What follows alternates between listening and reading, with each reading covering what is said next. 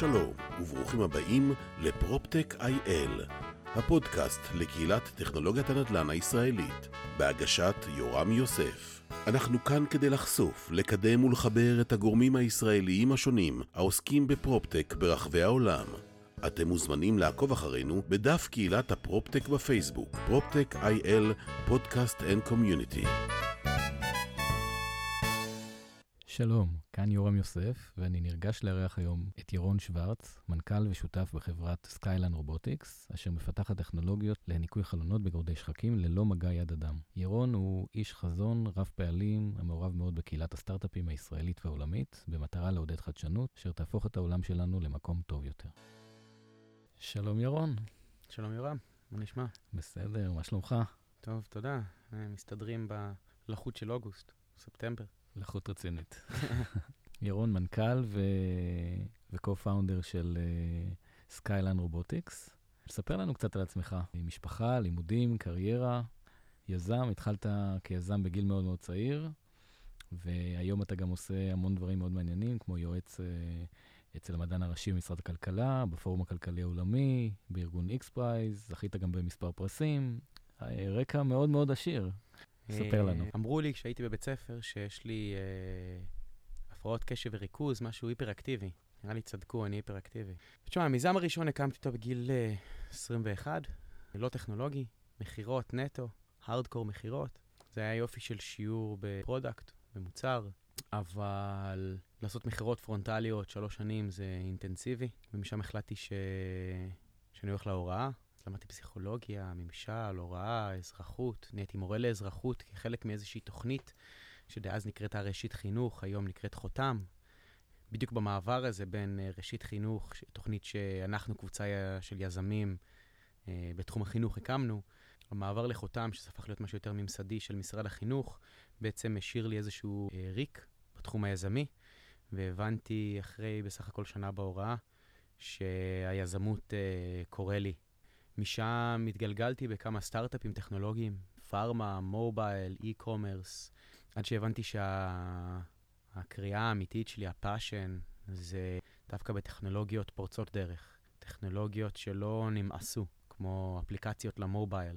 טכנולוגיות שמשנות, לא בעתיד, אלא כבר בהווה, משנות סדרי עולם. מדובר על uh, בלוקצ'יין ועל בינה מלאכותית, רובוטיקה, אוגמנטציה, העצמה.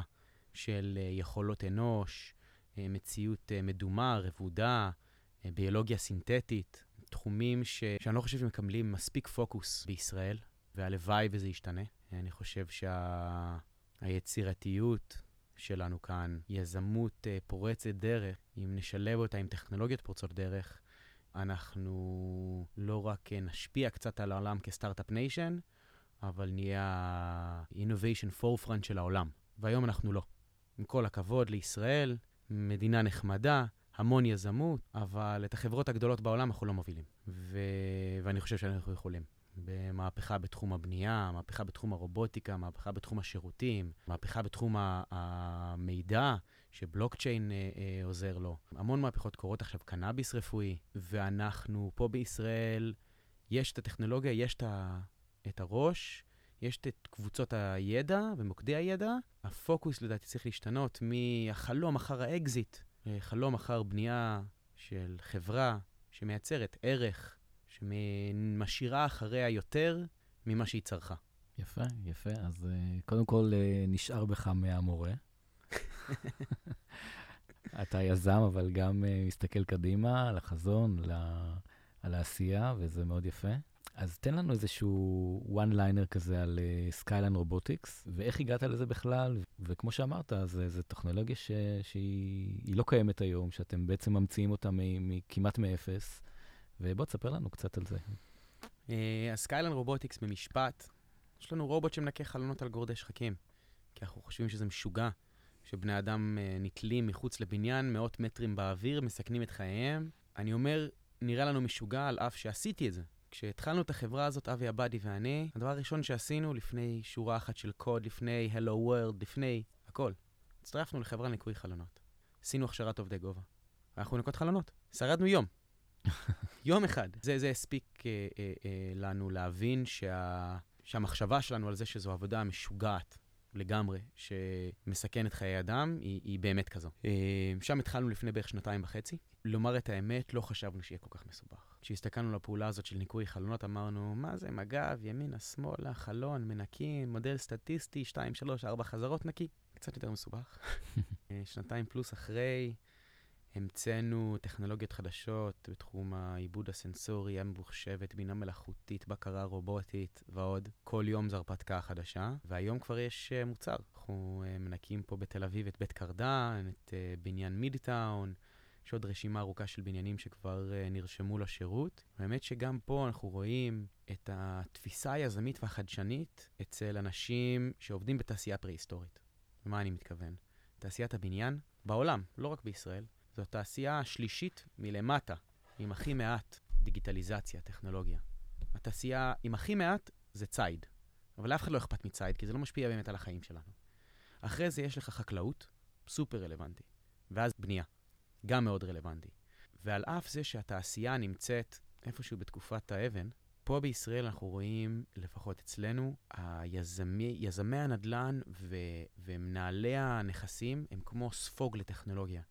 הם רוצים הכל. יודעים מה לעשות עם זה? לא תמיד. אבל כשבאנו לאי אלו חברות ואמרנו, תשמעו, יש לנו מוצר, בואו נעשה פיילוט.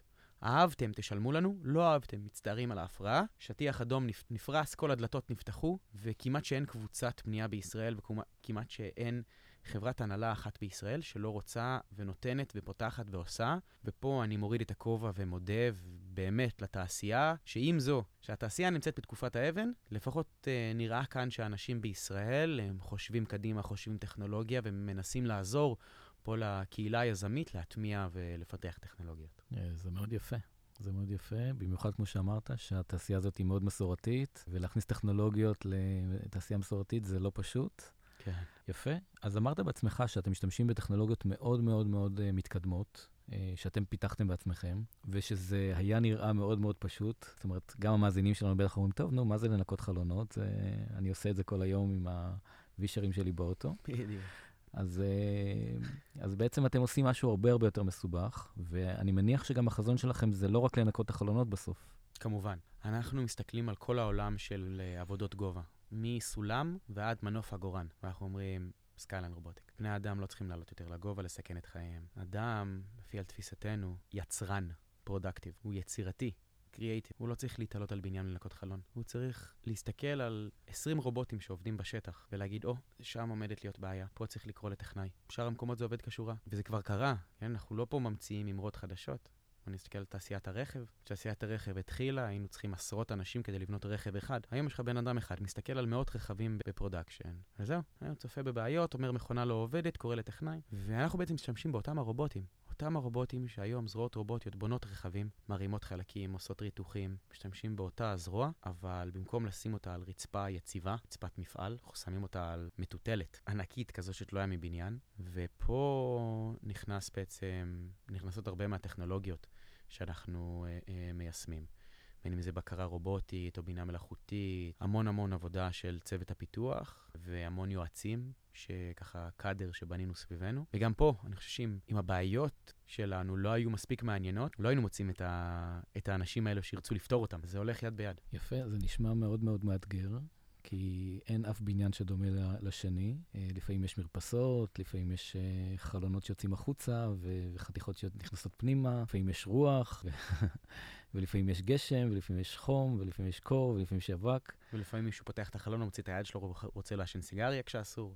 אז uh, בעצם החזון שלכם הוא להגיע למצב שרובוט עובד לבד, או, או תמיד יהיה מישהו שיפקח על הרובוט? אז כרגע המצב הוא ש... כדי לנקות בניין, מינימום שלושה אנשים, שניים בתוך הסל ואחד מפקח מהגג. זה מה שקורה בפועל היום, בלי, לא, בלי, בלי, בלי קשר, כן, בלי קשר אליכם. אנחנו, מה שאנחנו היום יודעים לבוא ולעשות, זה להוציא את שני האנשים מהמקום המסוכן, לשים שם זרועות רובוטיות, שיעשו את עבודת הניקיון, אבל אנחנו משאירים את המפקח למעלה על הגג. כלומר, היום בן אדם אחד מפקח על מערכת אחת. בעתיד הלא כל כך רחוק, בן אדם יהיה בתוך מפקדה, איזשהו חמ"ל, ויסתכל על 20 מסכים או 40 מסכים של רובוטים עובדים בעיר מסוימת, ומשם הוא יפקח על זה.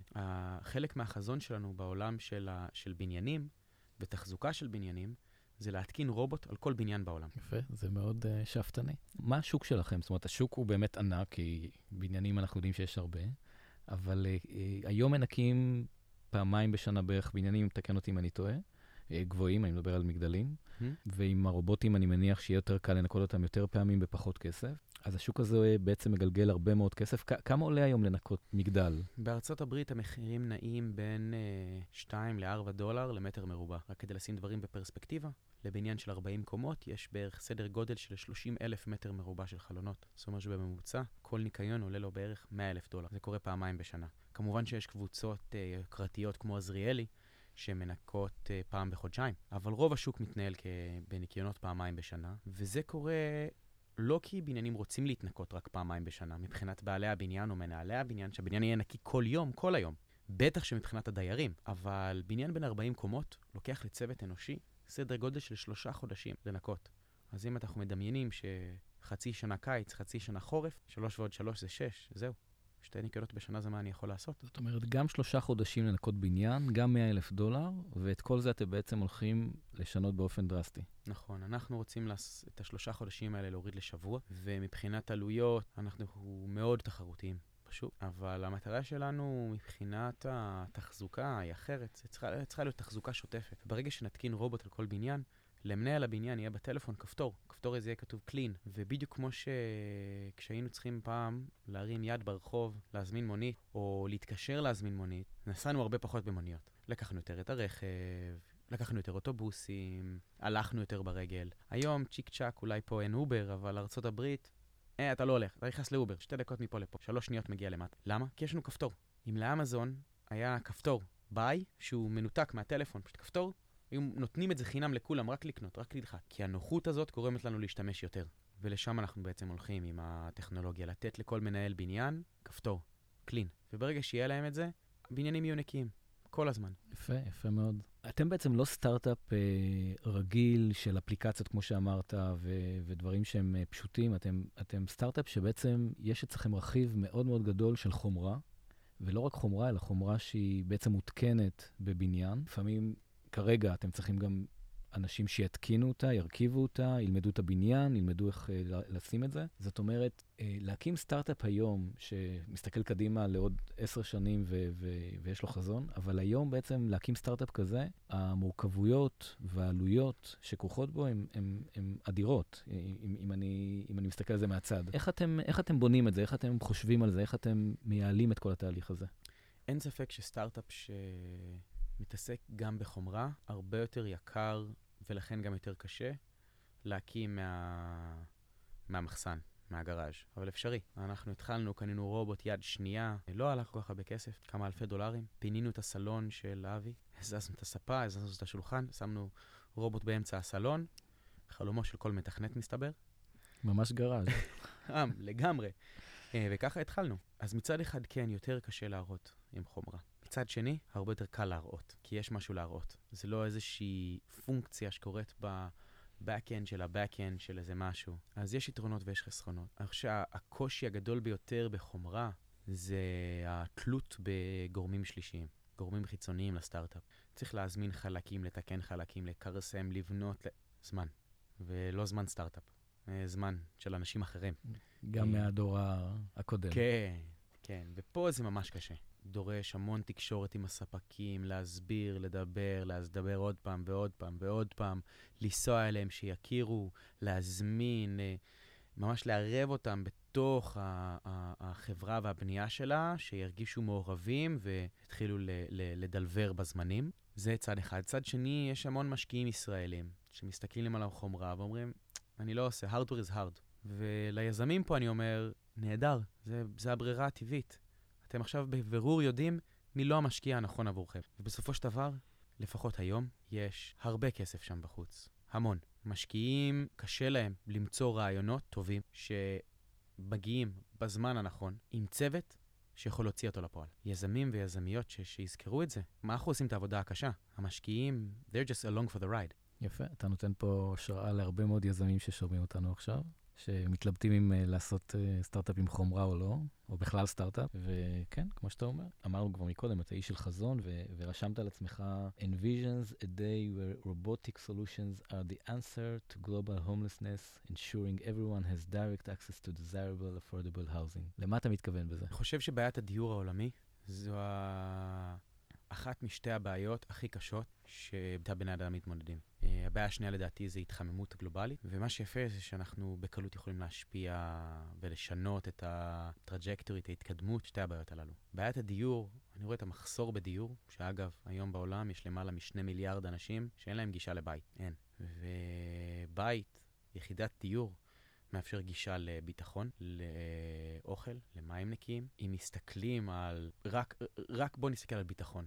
כשאנחנו מסתכלים על uh, אזורים שמחוסרי, או אנשים, קהילות מחוסרות דיור, הרבה מהם גרים ב-overcrowded spaces, ואז אנחנו רואים הרבה פגיעה בביטחון האישי, בביטחון הקבוצתי, uh, המון פגיעה בילדים ובנשים, וארבע קירות, גג ודלת. איך, איך אתה רואה את הפתרון?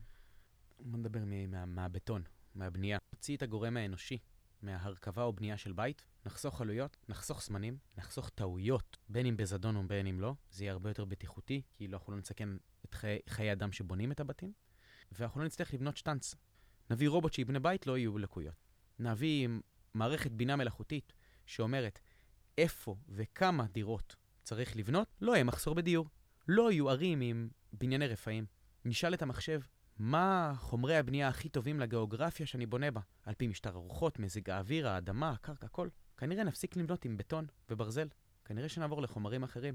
ופה בישראל אנחנו מובילים את החדשנות. פרופסור אלווה פלד ממציאה בדים שאפשר לחזק איתה בטון, לזיין בטון, במקום ברזל. בדים מפולימרים, לא משהו ש- שאנחנו צריכים אה, אה, אה, לקרוא מן הטבע, שבסופו של דבר הוא, הוא, הוא ייגמר. כמו החול, גם החול של הבטון עומד להיגמר. ואנחנו כאילו לא רואים את זה, על אף שאנחנו יודעים את זה. לא מפתיע אותי שזה קורה בבנייה, כי אני מסתכל על תעשיות אחרות. אם ישראל הייתה רוצה, היינו יכולים מזמן לעבור לאנרגיות מתחדשות באופן מלא. היינו יכולים להפוך את כל המדינה הזאת למכוניות חשמליות מזמן. ירון, אתה בחרת אה, לייעץ למדען הראשי במשרד הכלכלה, בפורום הכלכלי העולמי ובארגון שנקרא X-Prize. מה דוחף אותך ומה מה, מה היית רוצה לראות קורה כתוצאה מהמעורבות שלך, מהפעילות שלך? בכל אחד מהארגונים האלה המעורבות שלי קצת שונה, ובחלקם כבר, uh, כבר רואים דברים קורים. Uh, עם הרשות לחדשנות, בעצם uh, הקמה של תוכנית חדשה, ש... אה, אניה אלדן, אה, אה, תוכנית מדהימה של מעבדות שבאה להחליף את החממות, והטוויסט פה היה בעצם לקחת טכנולוגיות פורצות דרך ו- ויזמים פורצי דרך, ולשלב את זה עם תעשייה מסורתית, כדוג... וכל הכבוד. כדוגמת הנדל"ן. כדוגמת הנדל"ן, חקלאות. עם הפורום, ה-World Economic Forum, העבודה הייתה להסתכל על ויזות מיוחדות ליזמים. כדי לאפשר להם לעבור ב- ביתר שאת בין מדינות. Uh, והמטרה פה הייתה גם לערב את ישראל בתוך ההצעה הזאת של האיחוד האירופי, כי יש פה מחסור של talent. יש פה יזמים נהדרים ויש פה מפתחים מדהימים. ומהנדסות מהחלל החיצון, אבל אין מספיק, צריכים עוד. אז בואו לא נתבייש, בואו נביא מבחוץ, בואו נביא פנימה. בואו נפתח פה, בואו נפתח פה חברות, לא רק מוצרים. ועם XPRIZE היה באמת הייתה לי זכות מדהימה להשתתף בפרויקט הזה, שבעצם הביא את מיטב המוחות ומשפחות עשירות ומממנות, ובאמת, הכ- הכל מהכל סביב מספר בעיות גלובליות. אה, אני הצטרפתי לקבוצה שהתעסקה בבעיית הדיור, כדי להבין האם, האם ואיך אפשר לייצר uh, תחרות נושאת פרסים סביב פיתוחים טכנולוגיים כדי להקל על בין אם זה טרשת, או מים נקיים, או מגורים, או... היו שבע, שבע בעיות בשנה שאני אה, עבדתי איתם, ומתוך זה יוצאות תחרויות קטנות. אז מי שייכנס היום לאתר של XPRIZE, ויראה את כל התחרויות בתחום המים וניקוי האוקיינוסים והשכלה, חינוך, באמת לוקחים המון המון המון משאב, אה, הן מצד יזמים ומפתחים, והן מצד חברות, תאגידי ענק, ששמות המון כסף. גוגל שמה 100 מיליון דולר כדי שקבוצות כמו בראשית יפתחו טכנולוגיה ויגיעו ל... לירח, ובאמת שאפו, כי, כי בלי התמריץ הזה, זה לא היה קורה. אז אני חושב שלתמרץ יזמים, אנשים, חברות, להשקיע דווקא במקומות הקשים ביותר, זה מה שאנחנו צריכים לעשות. כי עוד אה, אפליקציית משחק Angry Birds, מי אכפת? וזה ככה מחשבה שעולה לי בשיחה שלנו. ישראל היא, היא מדינה מצד אחד מאוד הומוגנית, ומצד שני, בתוך ההומוגניות הזאת, יש שונות כל כך רחבה. ואני חושב שעולם הסטארט-אפים, עולם היזמות, הוא עוד גורם שוני שמכניסים לתוך הסיר הזה, וזה לא הסיפור של האקזיט, שנותן לי המון כסף ומאפשר לי לברוח מהמרדף. זה זה שאתה נחשף לתרבויות ומחשבות ואנשים דרך העבודה, דרך הסטארט-אפ, דרך המוצר, ואני חושב שכל מי שנכנס לעולם היזמות פה בארץ, חייב להסתכל החוצה על שווקים, בין אם זה ארצות הברית או המזרח או אירופה, ומתוך זה נחשף ונחשפת לתרבויות חדשות. בסופו של דבר מביאים את הלמידות, את הלימוד הזה חזרה לארץ, ואני חושב שאחת הסיבות שאנחנו כל כך מתקדמים פה בישראל, זה כי אנחנו שואבים השראה מכל העולם. וזה ככה, אני חושב, עוד סיבה למה הרוח היזמית פה ממשיכה וממשיכה וממשיכה וממשיכה. כן, בהחלט, זה, זאת נקודה חשובה. חוץ מזה שאני חושב שהאופי שלנו כישראלים הוא קצת uh, שרוט, יש לנו איזושהי שריטה שאי אפשר להסביר אותה. אני חושב שיש לנו איזה מנוע שלא נגמר ביזמות. וזה כיף, כיף לראות את זה. וכמובן שכל הקוסמופוליטיות הזאת והגלובליות הזאת, אה, אנחנו בסוף אה, גם נותנים את ההשראה הזאת החוצה לעולם, לא רק פנימה אלינו. כי מסתכלים עלינו בעולם ואומרים, תשמעו, אתם חברת, אומת סטארט-אפ, הבאתם לנו חדשנות שלא חשבנו עליה מקודם, שיניתם לנו את החיים, וכל הכבוד. אה, וכולה אנחנו שמונה מיליון איש מתוך כמה מאות, כמה עשרות מיליארדים בעולם. כן, אני, אני, הנקודה שאתה אומר היא נכונה לחלוטין, אבל היא נקודה שגם חוזרים עליה המון. אני חושב שאנחנו צריכים להסתכל ו, וגם לציין את מה אנחנו מקבלים בהחלט, מהיזמות. בהחלט. לא נוכל לתת אם לא נקבל. טוב, יפה. אז uh, קודם כל היה מאוד מעניין. את מי אתה היית רוצה לראות כאן בפודקאסט uh, מרואיין, שאתה חושב שהוא מביא את הבשורה הבאה בשוק הפרופטק? וואו. אני חושב שיש המון uh, יזמיות ויזמים ישראלים ש... ש... שנושאים uh, דגל השינוי. לצערי, חלקם כבר uh, עברו. לפתח את החברות שלהם בארצות הברית ובאירופה, ולא עושים את זה מכאן, על אף שאני מבין את הצורך. אני כן ממליץ על בן אדם אחד, יזם uh, לדעתי מדהים, בשם uh, חן קונפינו, uh, הסטארט-אפ שלו נקרא יוניטי. מעבר לסיפור ולמוצר, ניתן לו לעשות את העבודה הזו, ואני חושב שזה מדהים. אני גם באופן אישי מכיר את הדרך שהיזם אה, עשה ועושה, ומוריד את הכובע. בהחלט, אנחנו נשמח uh, לראיין אתכן. אני אישית פגשתי את uh, אבי ליכטנשטיין בניו יורק, שהסביר לי הרבה מה הם עושים שם, מאוד מעניין. אז בשמחה, אנחנו נזמין את uh, חן לכאן, נראיין אותו. אז אה, תודה ירון, ואנחנו אה, מקווים שבאמת החזון יהפוך למציאות. לחלוטין, הוא כבר קורה. כן, כבר קורה. תודה, ירון. תודה, ירון. תודה שהאזנתם לפרק נוסף של PropTech IL. הנכם מוזמנים להמשיך לעקוב אחרינו בדף קהילת ה PropTech בפייסבוק. PropTech IL, podcast and community. אנחנו מקליטים מ Google for Startups Campus, הבית של גוגל לסטארט-אפים. קמפוס נותן לסטארט-אפים הזדמנות לקבל גישה למוצרי גוגל, חיבורים לתעשייה וידע, בנוסף לתוכניות ואירועים לסטארט-אפים. אנחנו נמצאים ב-Creator Studio, אולפן וידאו ואודיו מקצועי שזמין לסטארט-אפים בחינם. לעוד מידע, היכנסו ל- www.campus.co/tel אביב.